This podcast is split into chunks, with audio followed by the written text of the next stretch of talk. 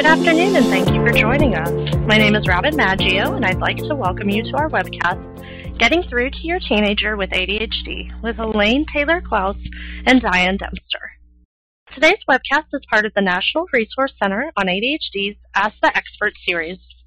The N R C is a program of CHADD funded by the U S Centers for Disease Control and Prevention, and provides reliable, science-based information about current medical research and A D H D management.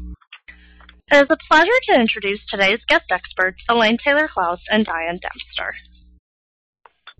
Elaine and Diane are certified professional coaches, community educators, and advocates for families living with A D H D. They have six complex kids between their two families and are passionate about helping parents reduce the stress of raising children with A D H D. Experts in the fields of coaching and A D H D, they are the co-founders of Impact A D H D dot com, which is a global resource offering training, coaching, and guidance for parents. Again, we are pleased to welcome our guest experts today, Elaine and Diane. Thank you, Robin. We are so glad to be here. This is Elaine. And I'm Diane, just so you can hear the differences in our voices. Voice, right. And we, we are so excited to talk about getting through to your teenager with A D H D, because this is a topic, as you can imagine, that comes up a whole lot in our world. So, should we get started? Yeah, absolutely. Awesome. Okay. So, um, so we're going to start by telling you a story. I have a, a niece who's now about twenty-three years old, and I learned something profound from her about a year ago that I now have we share with parents all the time because I just love it. And she said to me, you know, Aunt Elaine, it's really pretty simple. All parents really want to hear from their kids is thank you. And all kids really want to hear from their parents is I'm sorry. And, you know, when you think about it, I mean, Diane, we and I, we've now talked about it a bunch since this idea came up. It just is so true, isn't it? Yeah, it really is. I mean, I try to you know, say it all the time. I try to say it all the time. Just because. Now that you know, right? But but we just want or to feel like our kids are, are not ingrates, right? We want them to feel right. appreciative of what of all the things we're doing for them, and they just want to feel like we get them and support them, and, and, and that we're not and, constantly directing them, right? Right, and that we're human, right? And so that we make yeah. you know that that we kind of normalize our experience and their experience. And, you know, it's interesting because I think, you know, we were alluding to the fact that we, we kind of relate to this. And, and uh, let's take a minute and introduce ourselves. So this is this is me and my two teenagers. I've got a fifteen-year-old and a seventeen-year-old. And, and, Elaine, this is, go ahead, this is your family. This is me and my three now, actually two teenagers and now a young adult. Um, and, uh, in our sort of crazy, wacky A D H D family of five, right? And we are in this world and having this conversation with you um, and, and here because um, both Diane and I are parents of kids with A D H D and, and other complex issues, learning issues, et cetera. And um, as we were sort of on our journeys to begin to figure out how to help and support our families, we each became coaches for different reasons um, professionally, but what we discovered was that when we became coaches, we became much better parents to these complex kids. And when we met each other, actually at a CHADD conference, um, and discovered that we had had this parallel experience, we sort of looked at each other and went, whoa, we, we got to share this. We got to share this with other parents because this is teachable, and this this stuff really works, right? And so what Robin said at the beginning is, you know, Impact A D H D dot com was really created as a way to train and coach and support um, parents with kids with A D H D and other challenges.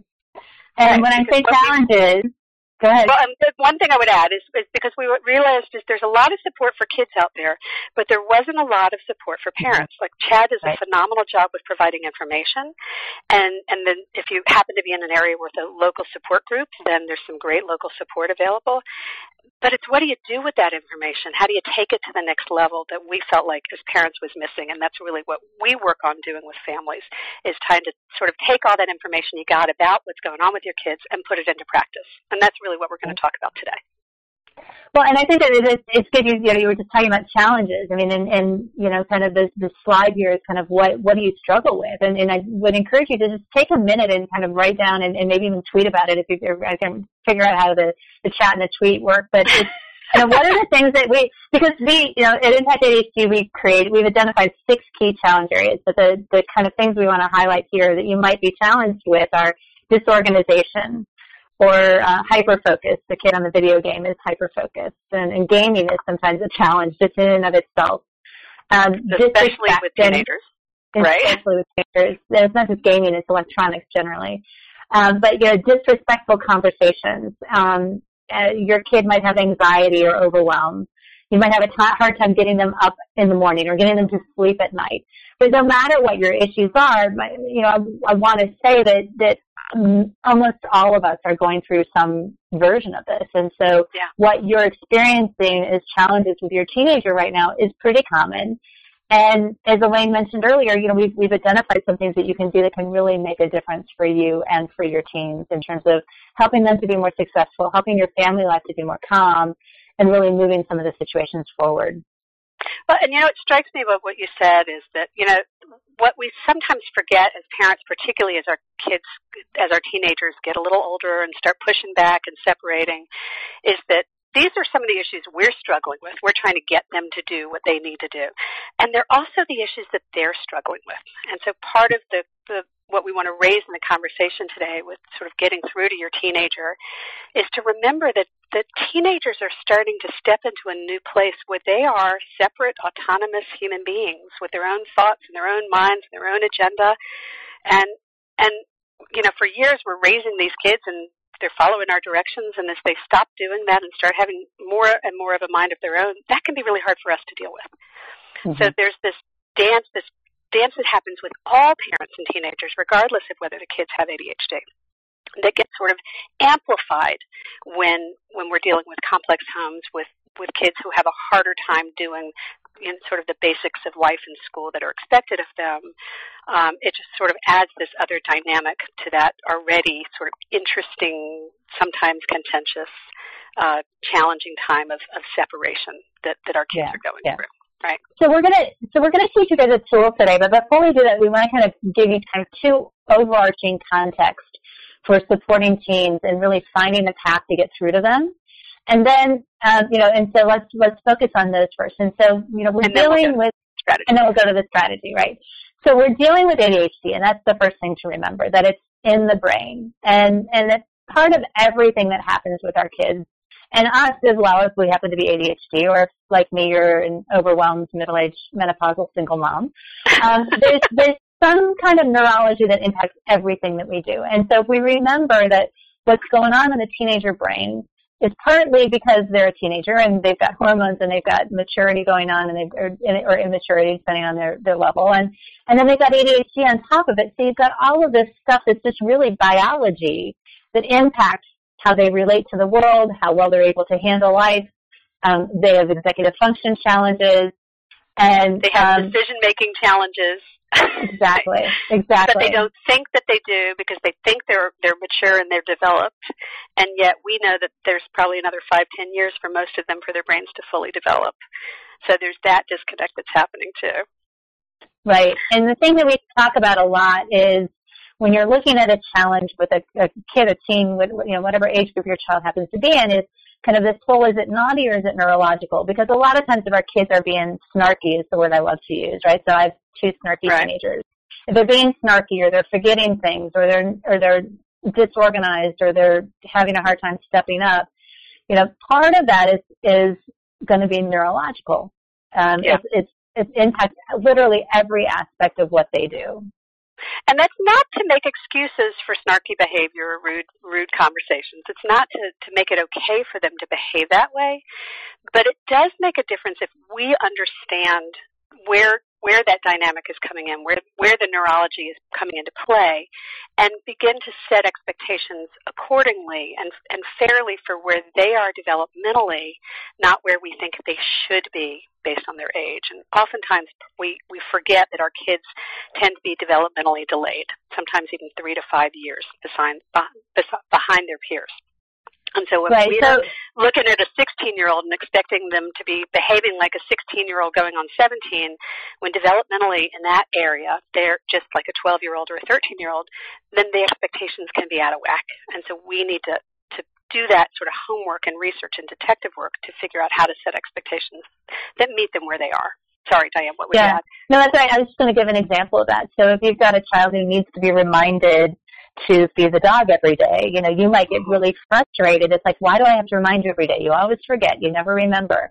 But if I realize that my child is not going to just remember, they need help in remembering, I can help them come up with a system for remembering, whether it's a, a you know, something on their iPhone or, you know, something that every day when I brush my teeth, I'm going to go feed the dog so that I can, re- you know, remember. Brushing teeth may not be a great example, right, because they always forget to brush their teeth too. But the, the point is, the point is that you want to help them to learn how to remind themselves and create a reminder system rather than how do I help them to just remember to feed the dog. And um, and so if I know that it's about their brain and their brain has a hard time remembering, I'm going to approach it differently than if I just get frustrated because they never take the time to do it. You're right. Well, and the, the other thing I would just add on this to, to sort of put a capper on the brain part of the conversation is, is I was doing a piece with Jeff Copper with Attention Talk Radio several years ago, and he, he had this great thought. He had this aha realization when he was he was having an argument with one of his teenagers that arguing with a teen is sort of like arguing with a drunk person. Like they just right. don't at that moment have the capacity. They're not really in their right mind when they get triggered. Right. And so to also recognize that there's that teen brain thing that's happening simultaneously. And so sometimes when when they're sort of out of it or losing it or angry or screaming and they don't even know why, is to remember not to take it personally that they don't even know why, you know, yeah. take a break, well, pull back. And that actually exactly. is a great segue. Yeah, I was going to say that's a great segue because the second kind of contextual thing we want to talk about is keeping things calm. And I think that yeah. you were just describing this, is that any of us when we get triggered, whether it's our kids getting triggered or us getting triggered, um, it, we're not problem solving. I mean, the reality is that, you know, we, what we really want to do is we want to work with our kids. We want to collaborate with them. We want to help them to learn how to manage themselves. We want to problem solve. And if we're triggered or they're triggered, not a whole lot of problem solving is going on. Great. So, so in this realm, in terms of keeping things calm, particularly as our kids get older and into their teen years, it's really, really important that we keep our focus and our attention on maintaining the relationship with our kids. Because this is when we, if we get really stuck on how many times they've left the wet towel on the floor and we forget to stay connected with our kid and that, you know, she might be upset because of something that happened with her friends that day, when we get too focused on the task and let go of the relationship, it begins to create this this divide between us and our kids. And at the end of the day, as they get older, there are some ways in which they need us more, and we want them to turn to us more and, and ask for support more and ask for help more. And when the relationships are strong, they're going to do that. And when the relationships are divided, it creates it, it makes it harder and harder for them to, to turn to us and ask for help as things get more complicated for them. And it will. Right. Yeah, and I guess the, the the great example is kind of, you know, that I've got a you know a new client who's been working on, on this and just starting to focus in on the relationship, and and she you know she's got days that her kids won't even talk to her because there's so much tension between the two of them, and I know that happens to a lot of people. Their kids just kind of shut themselves off in their room, and yeah. I've got a pretty I've got a pretty contentious teenager as well. But what I would tell you is that we still get triggered and we still lose our cool with each other. But I don't know, one time this weekend we kind of had, we had it out, and within ten minutes he was back in my room. He was he was apologizing. I was apologizing. I, I'm sorry I got triggered. I need to I needed to take a deep breath, and I didn't. And I'm sorry. And it's and and, and if you really focus on that, it you can quickly move back to okay, well, how do we fix the situation instead of just being angry at each other. Right.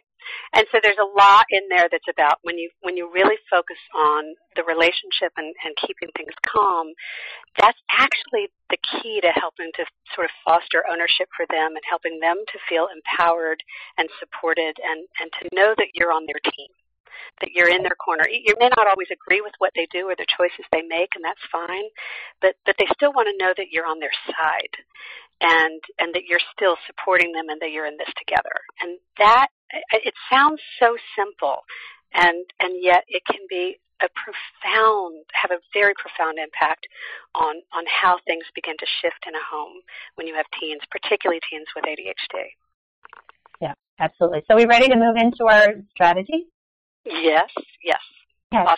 So we're going to teach you a three-step process, and it's got an acronym, so it makes it super easy to remember if you want to write it down. The, the acronym is ACE. And it's acknowledge, compassion, and explore, and we'll go through each one of those. But it's really a, a, a three-step process that's going to help you to keep the relationship in the forefront and to help you move things forward uh, when you have these challenge areas. Well, and, and the other thing I would say is that it's a really good process for for those of you who struggle with communication, where you feel like you just every time you start talking to each other, you end up screaming at each other, or you, right. you're trying to ask your kids something really simple, and it turns into this big blow-up, and you're really not sure how that happened. A C E is a really terrific process to use when you're starting any kind of communication with your kid, whether you're asking them for something or redirecting a behavior or anything. It's, it's great to start with this process. Yes. So, Diane, start with, start with the A in A C E. The A in A C E, there we go, is acknowledge their experience. And so this is one of the things that I think, you know, we all want this, but especially teenagers, is that they want to be seen. They want to be heard. And if we start with, one of the things that I see parents do, and, and I'm guilty of this as well, is that if our kid comes to us with a problem, we start throwing solutions at them. Or we just, like, jump over everything. It's just like, oh, you, you know, well, we see it. About this, right? Yeah, or if we see a problem, it's like, oh, you're having a hard time getting your homework in. If you'd only use your planner, right? So we just right. start throwing, jump into the solution. So we start at the beginning by saying, acknowledging their experience. And it's about saying that, you know, wow, I can tell you're really upset about this. Or I, I, I bet it's really hard for you. And um, part of this is being willing to consider that part of what's going on is, is neurological and normal, either because they're A D H D or because they're a teenager or both. Right. And um, and part of this is about kind of normalizing their experience and, and acknowledging that, you know, I, I get that you're going through this. It makes perfect sense that you're going through this. What would you right. add? And, and, well, just, you know, th- it makes perfect sense that you're going through this, and this must be really hard for you. Like, to acknowledge, you know, we get frustrated, for example, that our kids won't get off their cell phones and talk to us, or, you know, whatever it is. To, we want them to get off their cell phones for us, right? Right, exactly. Um, Everything. To, just to acknowledge, to say, I know that it's so compelling, and it's really hard to put it down when there are people, when it's beeping at you and there's a group chat going on. God, that's really hard. Just that acknowledgement, so that it's not blaming them or judging them for it, but recognizing that they're having this sort of human experience, this moment of struggling with doing something that's being expected of them, and it's hard for them. So, well, and you might have to dig, yeah, you, you might need to dig deep for this one, because, you know, it, it, you have to go back and say, as I remember being a teen, or you know what it's like to, to you know, it, it's it's about remembering what it's like to be interrupted from doing something you really like to do. Or um, connecting with your friends. Or connecting I was, with your I was friends. working with a client on, on this issue once. She was really struggling with having her teenage daughter put down her cell phone at, at I guess it was the dinner table.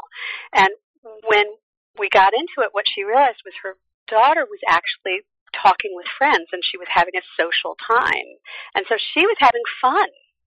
And the mom was not, because she wasn't doing what she wanted her to, but when she was able to acknowledge, I know that this is fun for you, this is a social time for you, and right now I want you to be with the family, it was it shifted what was happening, because the kid didn't feel attacked initially. First, she was seen and recognized, right? Yeah. Then well, there's step yeah. two.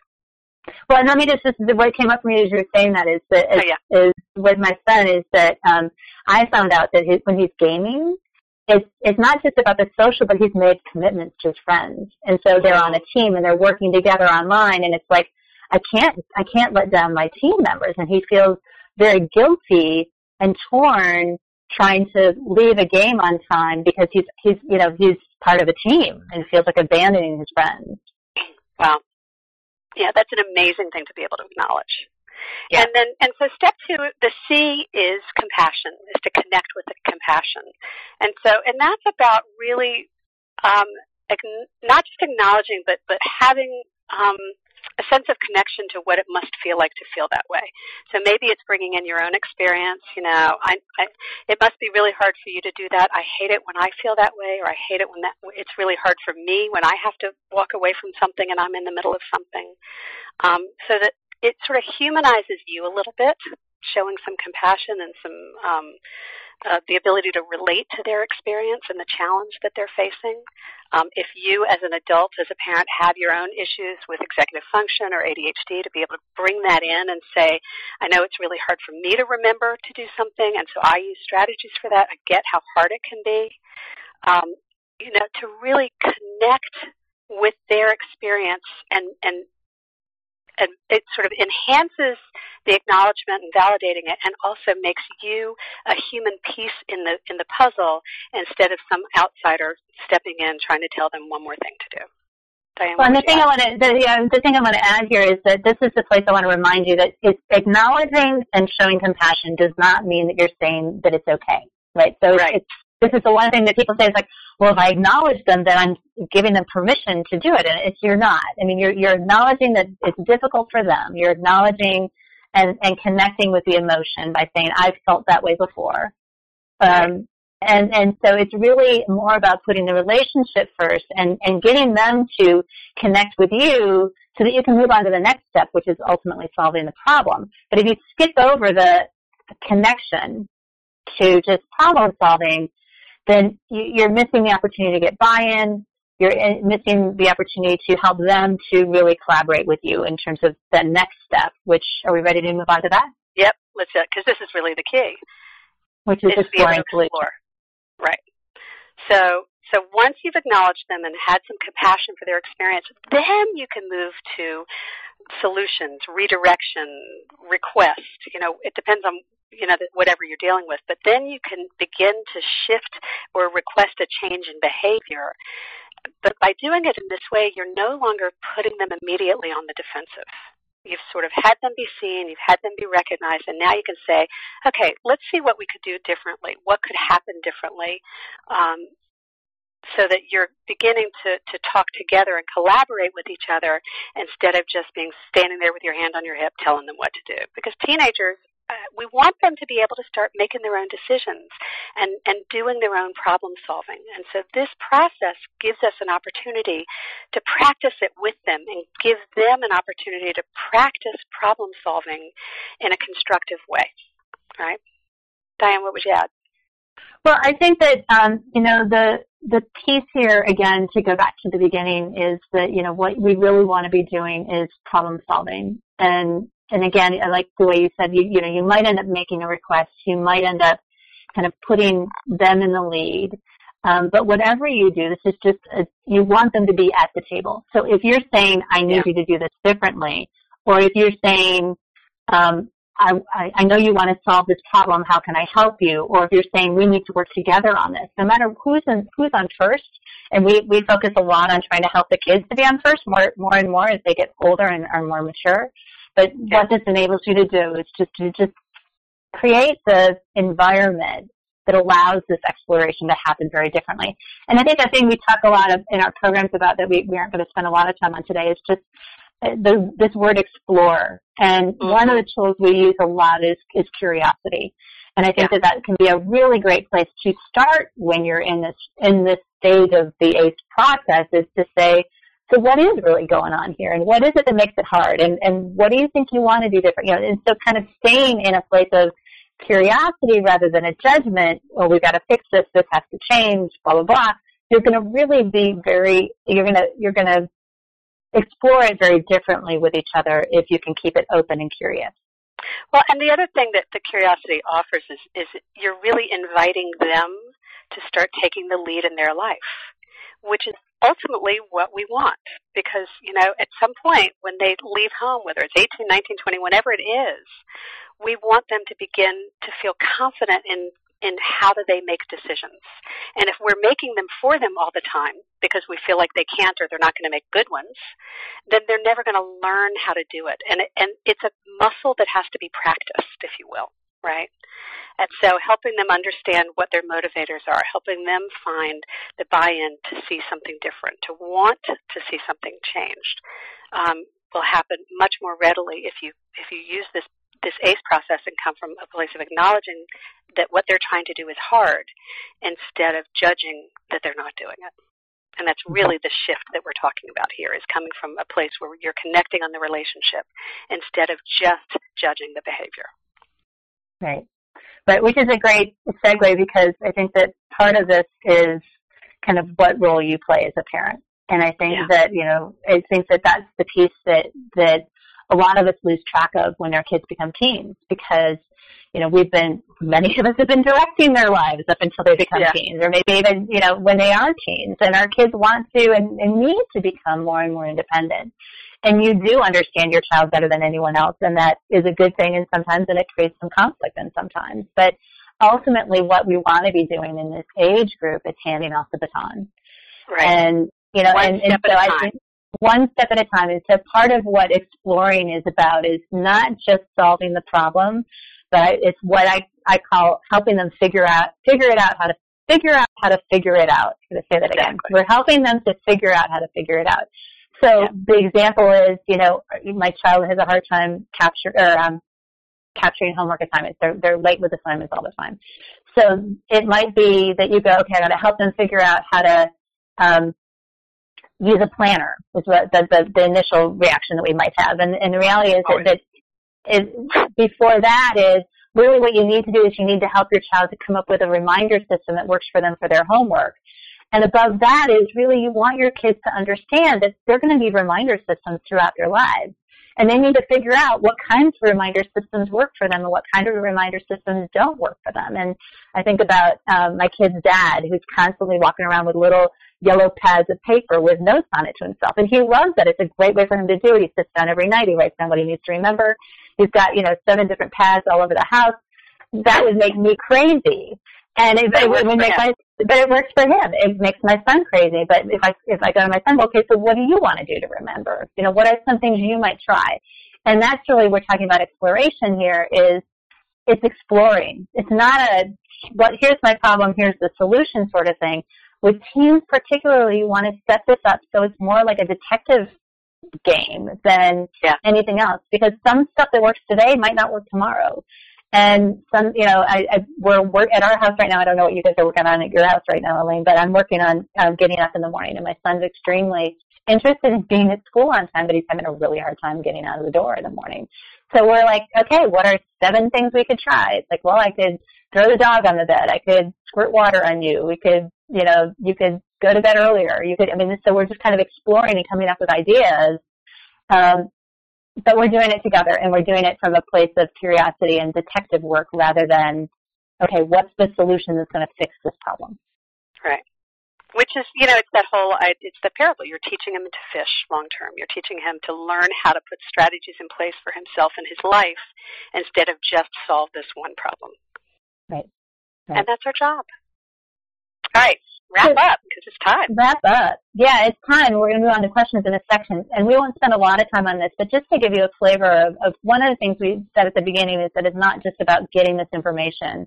It's about turning it into action, and that's really what coaching does. It's different than just training. And so we ask these four questions at the end of every one of our classes and our programs, just as a way for you to kind of wrap it up in your head. So the first one is, what did I focus on or pay most attention to today? And so that's for you to answer, and, and we know what we were talking about, but while we were talking about it, what were you thinking about? What were you paying attention to? Was it a particular child? Was it a spouse? Was it yourself? Was it, you know, one of the topics? What really stuck out for you? Mm-hmm. What's, and then the second one is, what, what's my clarity or takeaway? I mean, what, what's one aha that you had as we were going through this? And then the third from that is, what's one realistic action step that you want to take from here? From what you learned in this, you know, brief thirty minutes, what's one thing you want to commit to do? And we say one thing. Yeah, we say that's one thing. And, you know, we don't ask you, we don't say, what are all the things you're going to do? You know, we really want you to focus in on one. And we know that, you know, by by identifying one, maybe two action steps, it'll help set you up for success and, and help you to, to be more able to move it forward. You're going to add something else, Elaine? No, just that last, that, that we always want to ask ourselves, how do I set myself up for success? So is it, you know, keep it limited to one thing? Is it get some accountability structure for myself? Do I put it on the calendar? Like, what do you need, what needs to happen for you to be successful in that commitment that you're making, that action step you want to take? So those are this, what we call the final four questions to help you with any kind of learning environment to, to, to make sure you're sort of locking in the learning before we move on. And I think, Robin, we're probably ready for questions. Diane, is there anything else? I guess we want to tell them before Q and A, we, we do want to tell people that if they like what they're hearing and they want to find out more from us, we have a huge amount of resources and information available um, at impact A D H D dot com. There's a free motivation guide for parents there. There's, there's just all kinds of, of, of information on the website. It's very much user-friendly and designed to, to help support parents in taking all the information you know about A D H D and really figuring out what do you do about it. How do you, how do you make it, make it work? So, Robin, I guess we're ready for questions. Okay, great. Thank you, Elaine and Diane. That was some really wonderful information. So our first question, we actually have a number of questions that have come in just sort of about parent-teenager relationships in general, and a number that have a theme um, about emotional regulation and really anger. And so one of our questions is from a parent wondering, how can they not walk on eggshells around their teenager who gets angry or upset if they bring up something that, you know, he should or shouldn't do? Well, I guess the first thing I would say is um, is you're so not alone. and, right. um, and we're going to try to, because we know there are a lot of questions, we're going to try to bottom line these answers. Diane and I are going to try to be succinct but, but as thorough as we can. Um, but so I, I just want to acknowledge that you are so not alone. This is, is one of the most common challenges we hear from parents of teens all the time um, because what's happening is our teens are getting frustrated. They can't do what they know they should be able to do, they want to be able to do, and they can't, and that's maddening for them. They're, get, they're getting angry. They're getting frustrated. They don't want to disappoint people. They're, they don't want to disappoint themselves. And so actually, this strategy that we just taught you, the ACE strategy, is exactly what, what I would suggest that you start trying to use when you have conversations. Before you go into redirection or telling him what he need, did wrong or what he need, did differently, start by understanding what would, prob- what would be making him angry. Acknowledge that this has got to be hard for him or frustrating or, or maddening, and, and have compassion for the fact that that anger is coming from a real place. Diane, what would you add? Well, I think it kind of goes back to the whole when when to do it as well, and it's and it's hard because when they are triggered, um, you're you're going to have a very different conversation when you're not. And so one of the things that I tend to do is I have Saturday morning at Waffle House conversations. You know, so it's mm-hmm. like there's certain there's certain conversations that you just let go of them until you're in a place where everybody's calm and nobody's going to get triggered. And there are some things that it's hard to you, you know even you mention certain words and everybody's triggered. But with those, you you know, you, you reach agreement and you say, well, we know we really need to talk about this thing, and I know that we all tend to get a little upset when we do. You, maybe you solve the problem of how do we figure out how to talk about this when everybody's getting upset about it. That's exactly what I worked on with, with, with a client today. It was like we, we weren't even getting to the issue first. We were getting to, to being able to have the conversation about the issue. And sometimes you've just got to start by paying attention to it. And, and beware of the language things that we do that inadvertently put our kids on the defensive. Uh, when we start a sentence with the word you, it tends to put people on the defensive. Um, so, you know, instead of you need to do this, if you shift it to it would be great if this could get done, um, it sounds very, it sounds like it's manipulative, but, but truly language has a lot of power, and language can trigger people. Um, And so asking, you know, asking, are you sure, is sort of doubting people.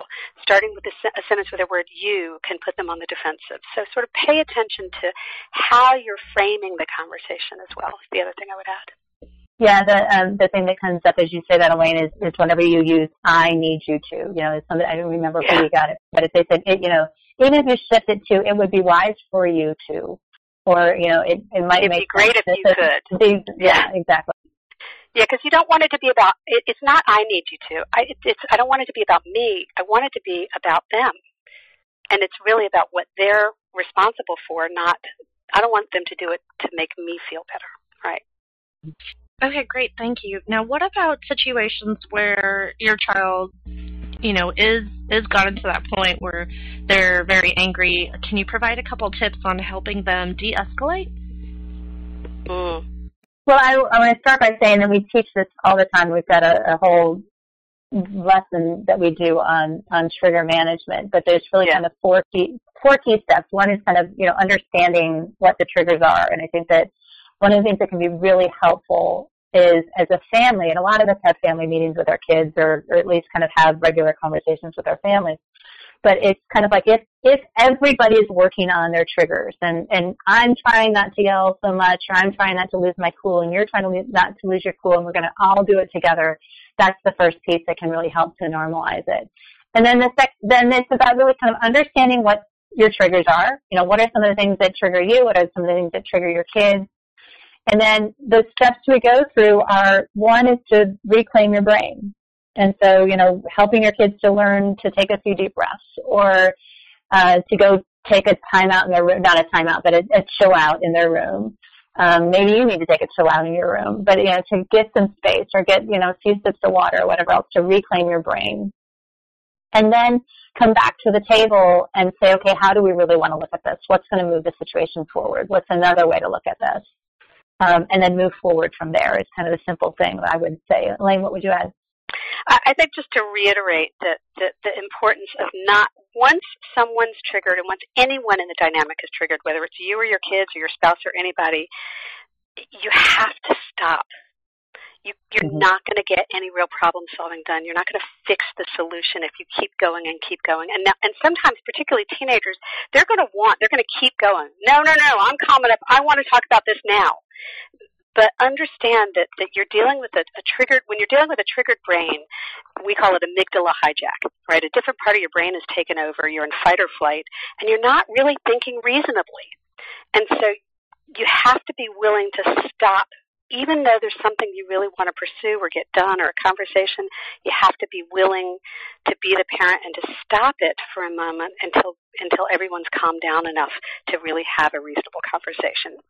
And when your kids are, are frustrated and ang- angry and sort of losing it, that is not the time to say, finish unloading that dishwasher, young man.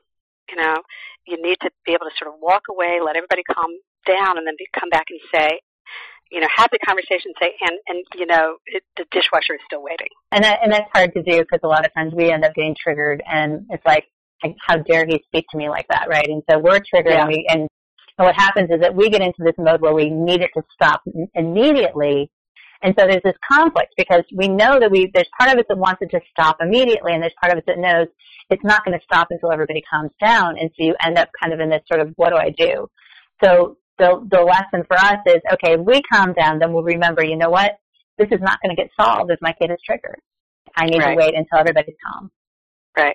Well, and there's, I mean, we, in, in one of the classes we teach, we talk about, you know, sometimes you have to look at a situation. Sometimes you're going to decide um, to let the meltdown happen.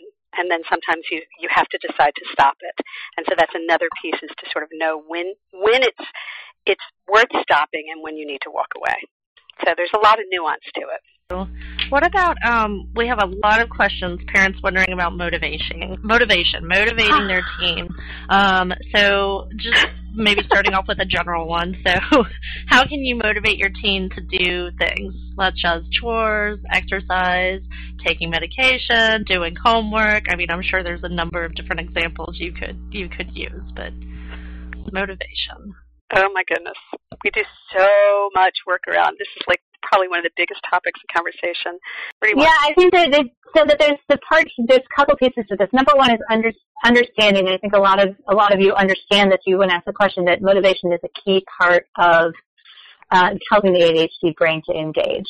And right. there really are kind of five different things that motivate the A D H D brain. Um, it's kind of the, the framework that we use. And and Elaine, I don't know if we want to just start by listing them.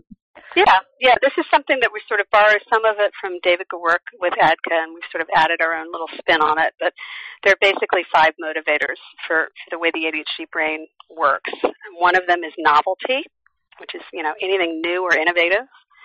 Um, we tend to be motivated by urgency. That's when that other part of the brain takes over, the fight or flight. Um, we're often motivated by interest. You know, if you've heard yourself say he doesn't do anything he doesn't want to do, it's because he's motivated by what's interesting, but not by what's not. Um, and then some of us are also motivated by competition. Um, that is not a universal. I think that when you have the coexisting condition with anxiety, some people with anxiety are not motivated by competition, so it just depends. um, but for a lot of people it's a good motivator. And the last one is um, is play or fun, humor. You know, we, we call it lots of different things, but just, you know, enjoyment, um, having fun can be a really great motivator. Creativity fits in there, and, and doing oh, things yeah. that, you know, stimulate the creative brain. But I think that the, you know, one of the common mistakes we make as parents is that we try to, we want to motivate our kids to do what we want them to do, and it's especially teenagers. So it's like, how do I motivate my child to pick up their laundry? How do I motivate my child yeah. to blah blah? And and the reality is that part of the, you know, you can you can externally motivate your kids till the cows come home, but you end up a lot of times hitting the wall, because if they really are not interested in doing it, you don't have a lot of buy-in. You know, there's only so much, you know, how much, so much uh, rewards are taking away that you can you can get into before you kind of hit this wall of, if your kid really is not interested in doing it, it's it's hard. And so part yeah. of it is figuring out how to prioritize what you are and are not motivating. And so, for example, the great, the you know, the, the thing to look at if you're having a hard time motivating your child is, how interested are they really in doing it? And is there any aspect to the situation that they might be interested in doing? So I, I was on a call last week with a, a group, and the, the mom said, I'm trying to get my daughter to go to bed at night. And I said, well, you know, what problem are you trying to solve, and and what's her buy-in and everything else? And, and what, what it came around to was that she really needed her to get up so she could get up to school and out of the door on time. But the mom was focused on getting her to bed at night. The daughter had absolutely no interest in going to bed at night. The daughter had a lot of interest in getting to school on time. So if they start from there, where there is an interest and an engagement, you know, you know, ultimately the daughter might come up with this idea that maybe if I got to bed earlier, I might be able to get out the door in the morning more. But if you start with what they really are interested in, rather than what you're interested in, it can be a much more successful uh, route with teenagers particularly. What would you add, Elaine? Well, I think that, that, you know, if we were to bottom line this whole presentation about how do you get through to your teenager with A D H D in particular, it's to ask the question, what's in it for them? Mm-hmm. Because that they need the motivation. Their A D H D brain needs the motivation. The teenage brain needs to have some, you know, is, is all self-interest.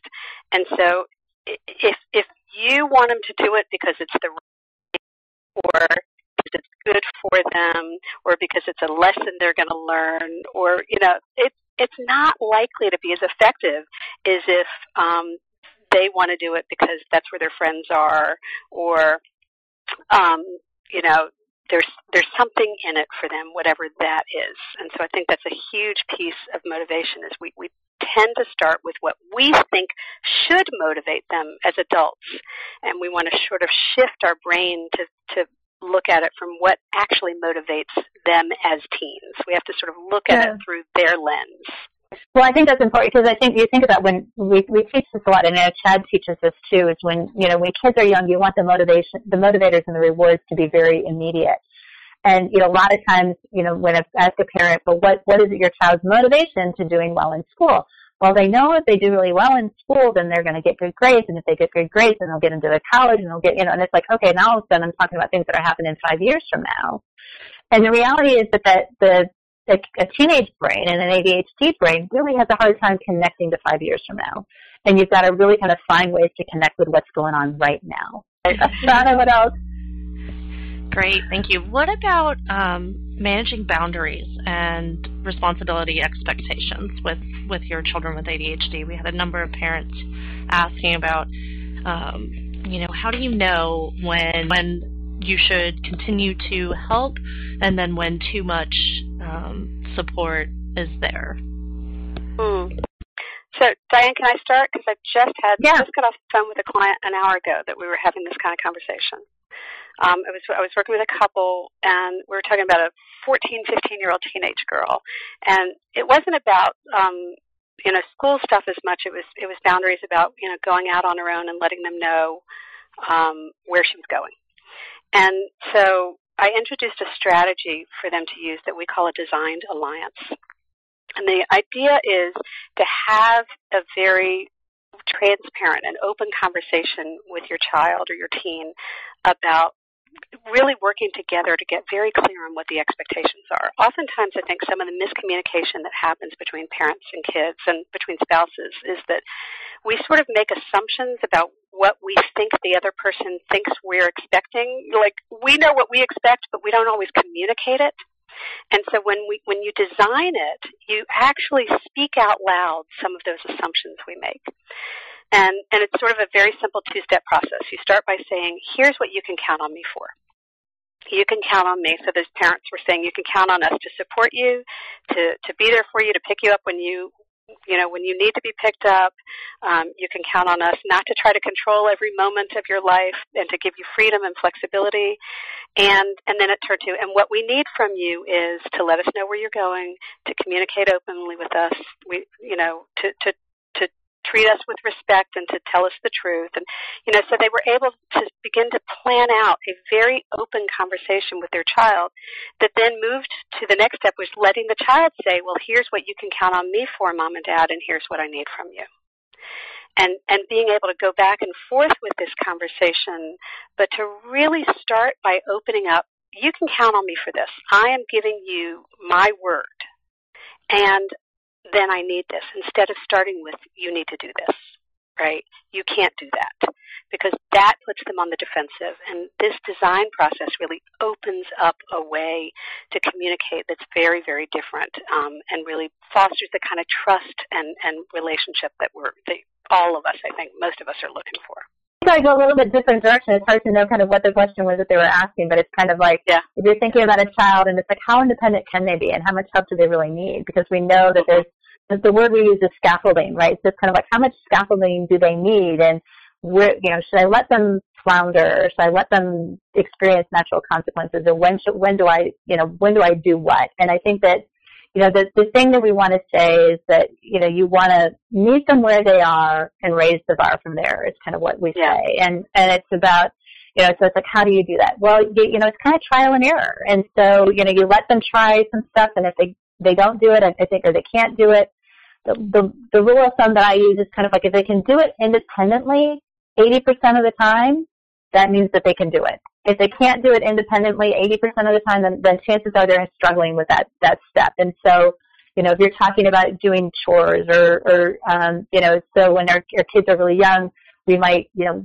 tell them each each chore one at a time. Or, and when they're older, you might just say, hey, don't forget your chores, and they already know what they need to do. Um, but you're really trying to figure out what can they do independently, and and then push them to the next level of independence. And I think that's the most important piece of it, is to not not look at them from where you want them to be. Like if they're, you talked about the three to five challenge earlier, Elaine, that if our kids are, you know, kind of three to five years developmentally behind their peers, don't, you know, don't look through the lens of where they should be, but look through the lens of where they are and help them get to the next level of independence. What were you going to add? Um, just that, that where they are is, um, well, as you say, it's going to be different for different kids, and part of what we want to do is is invite them to, to grow in, in little steps. And so if, as you say, if they're able to do something eighty percent of the time, um, that may be doing it with reminders or with a structure in place, or so, so that means it doesn't mean that they're doing it completely independently. If they're using structures to get it done, if they're using alarms or reminders or whatever, or, or you know, accountability of other friends, that's that's still them doing it independently, and not to sort of undermine it. Um, if if it's not doing it the way that it, you think it should, if they're getting it done in a system that works for you, for them, sometimes we have to recognize that their systems are going to be different from ours. Still have a lot of questions, so let's see if we can't get through some more of these before finishing up. We have a question um, about another behavior, about lying. So we have a number of questions, parents asking about that. So how, do you have suggestions for how parents can deal with their teens lying to uh, cover up behaviors, uh, maybe losing things, forgetting homework, um, different things like that? Mm. Diane, you want to start? Yeah, the thing that um, comes up for me when I hear about lying, and, and believe me, I've got two kids that have a difficult time being honest as well, and I, it, it's to start there. So if we start with my child's lying to me, we're going to approach it very differently than, wow, my child's having a difficult time being honest in this situation, what's going on?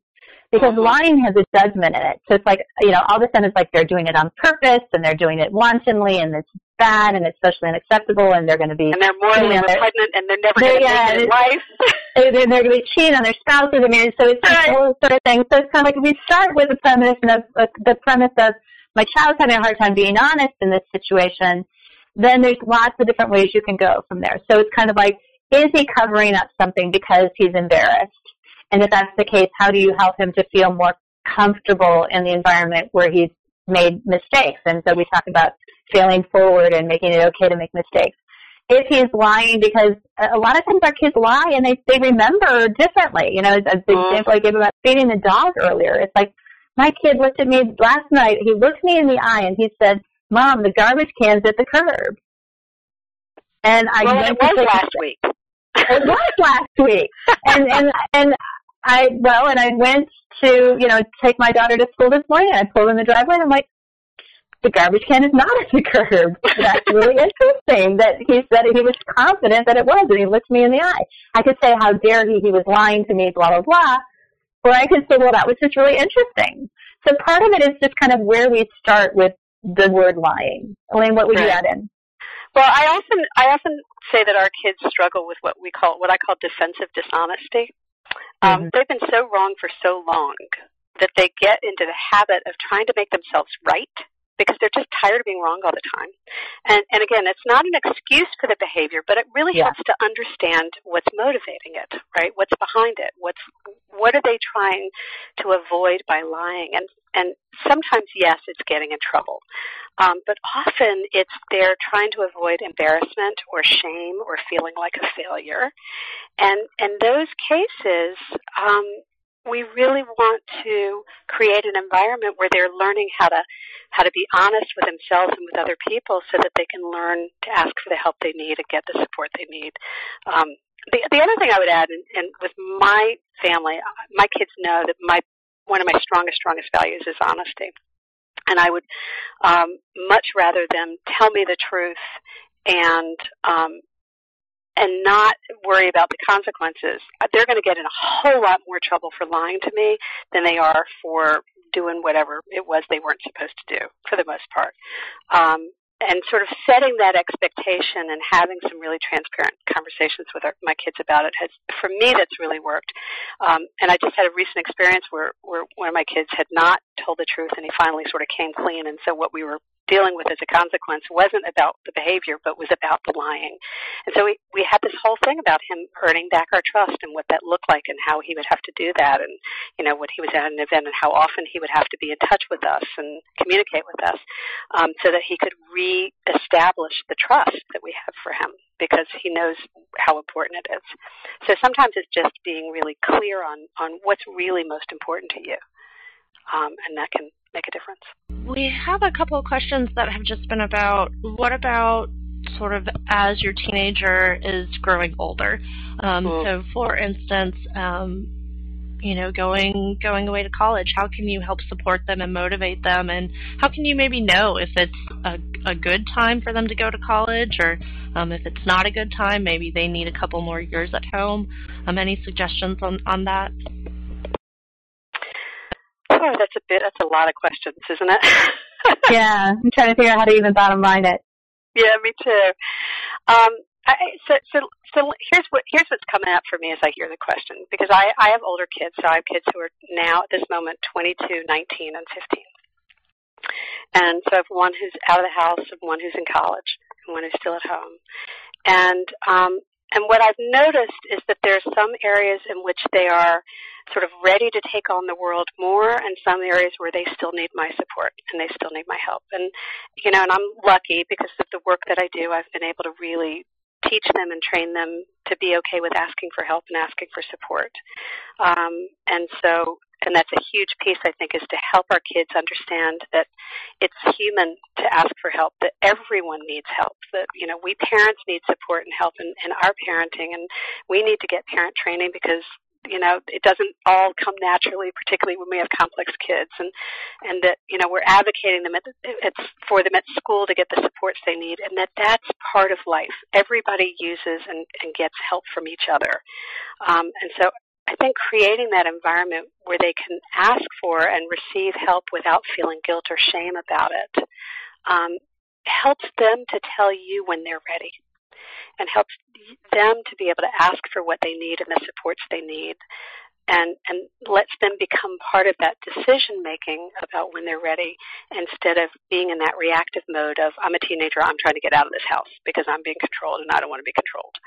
So when you create that collaborative relationship, I think it's it's easier to make those decisions together because it feels like they know they're being supported and encouraged to become independent and that you're not um, angry at them for not being there yet.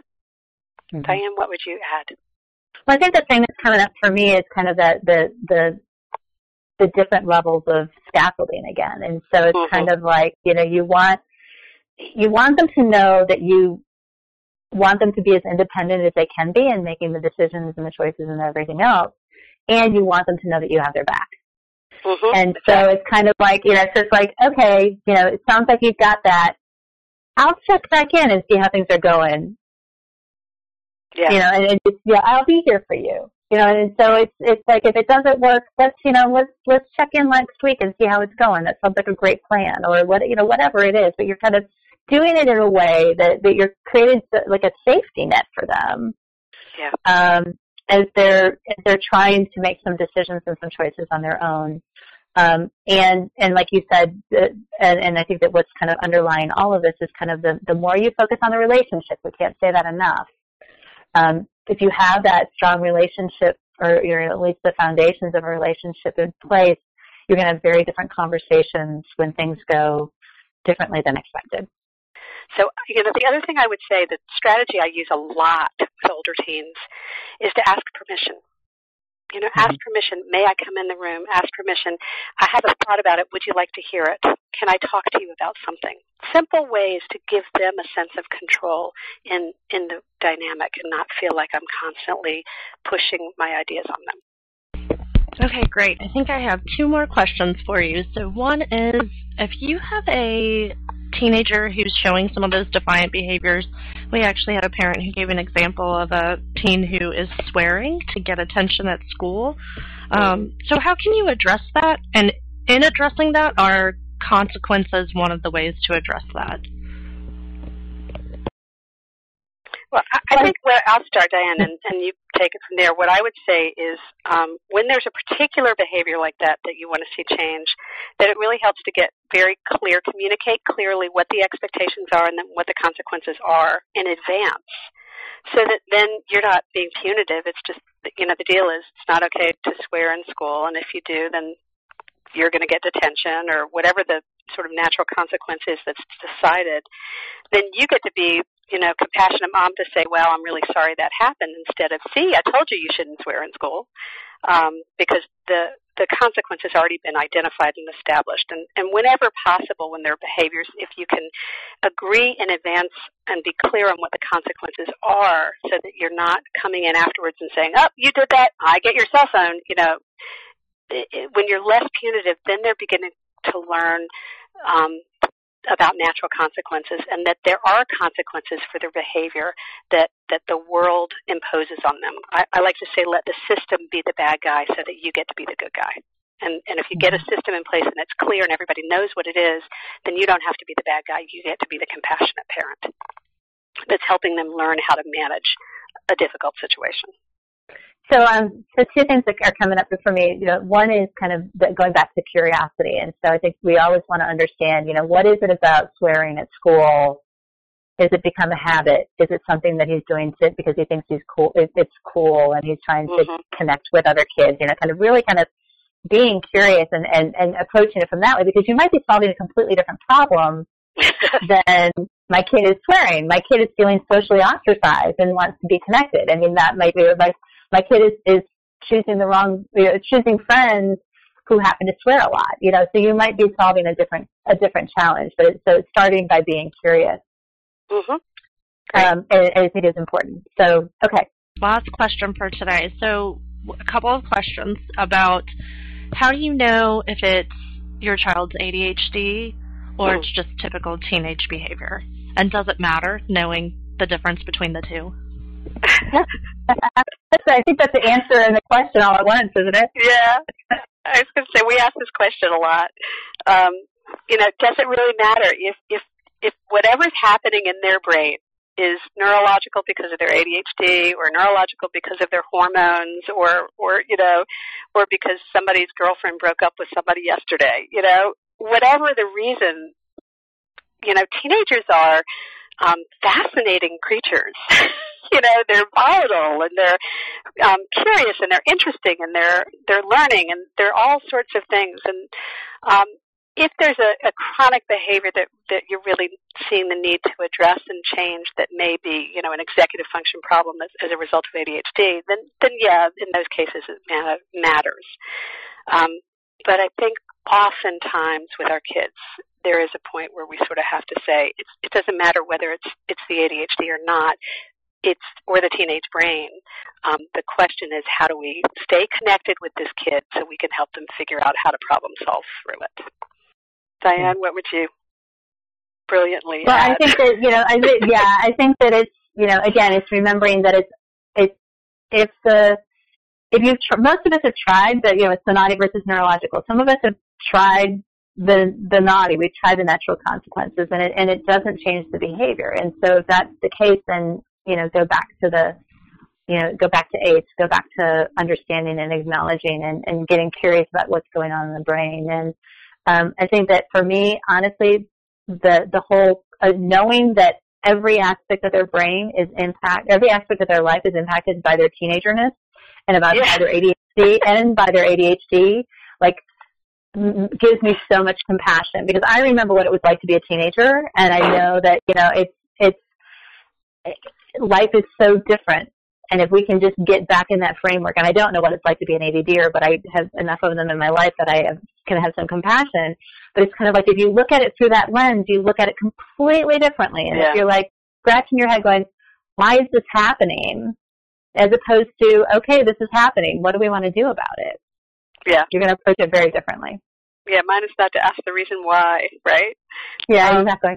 You couldn't pay me to be a teenager again. There's just no way when I go through yeah. that again. And I think that at the end of the day, as I sort of wrap this up, you know, I know we, we titled this Getting Through to Your Teenager, but, but, you know, the truth is there's a piece of this that's about, wow, loving and supporting your teenager through their teenage years, because we know how hard it is, because we all survived it, you know. Right. And, and that's really what all of this is about. And, you know, at Impact A D H D, there's a lot on the, on the website. There are lots and lots and lots of articles about teens specifically, and sort of all of these kinds of issues that we've talked about today. And at, at the end of the day, it's it's about um, loving our kids enough to support them through this difficult phase of their life. I think that was a great last last statement and a way to wrap everything up. Brilliant. So uh, thank you both, Elaine and Diane, for all of your insights and suggestions today, and thank you to all of our participants for joining us. And thank you for having us. It was a truly a pleasure. We are we're really honored to be doing this for for both CHADD and the N R C. It's it's a it's an amazing uh, series that you guys offer. We're really grateful to be part of it. So thank you again. Thank you to Elaine and Diane, and to all of you for joining us. This concludes our webcast. Don't forget to rate us on iTunes so we can continue to bring great content to you.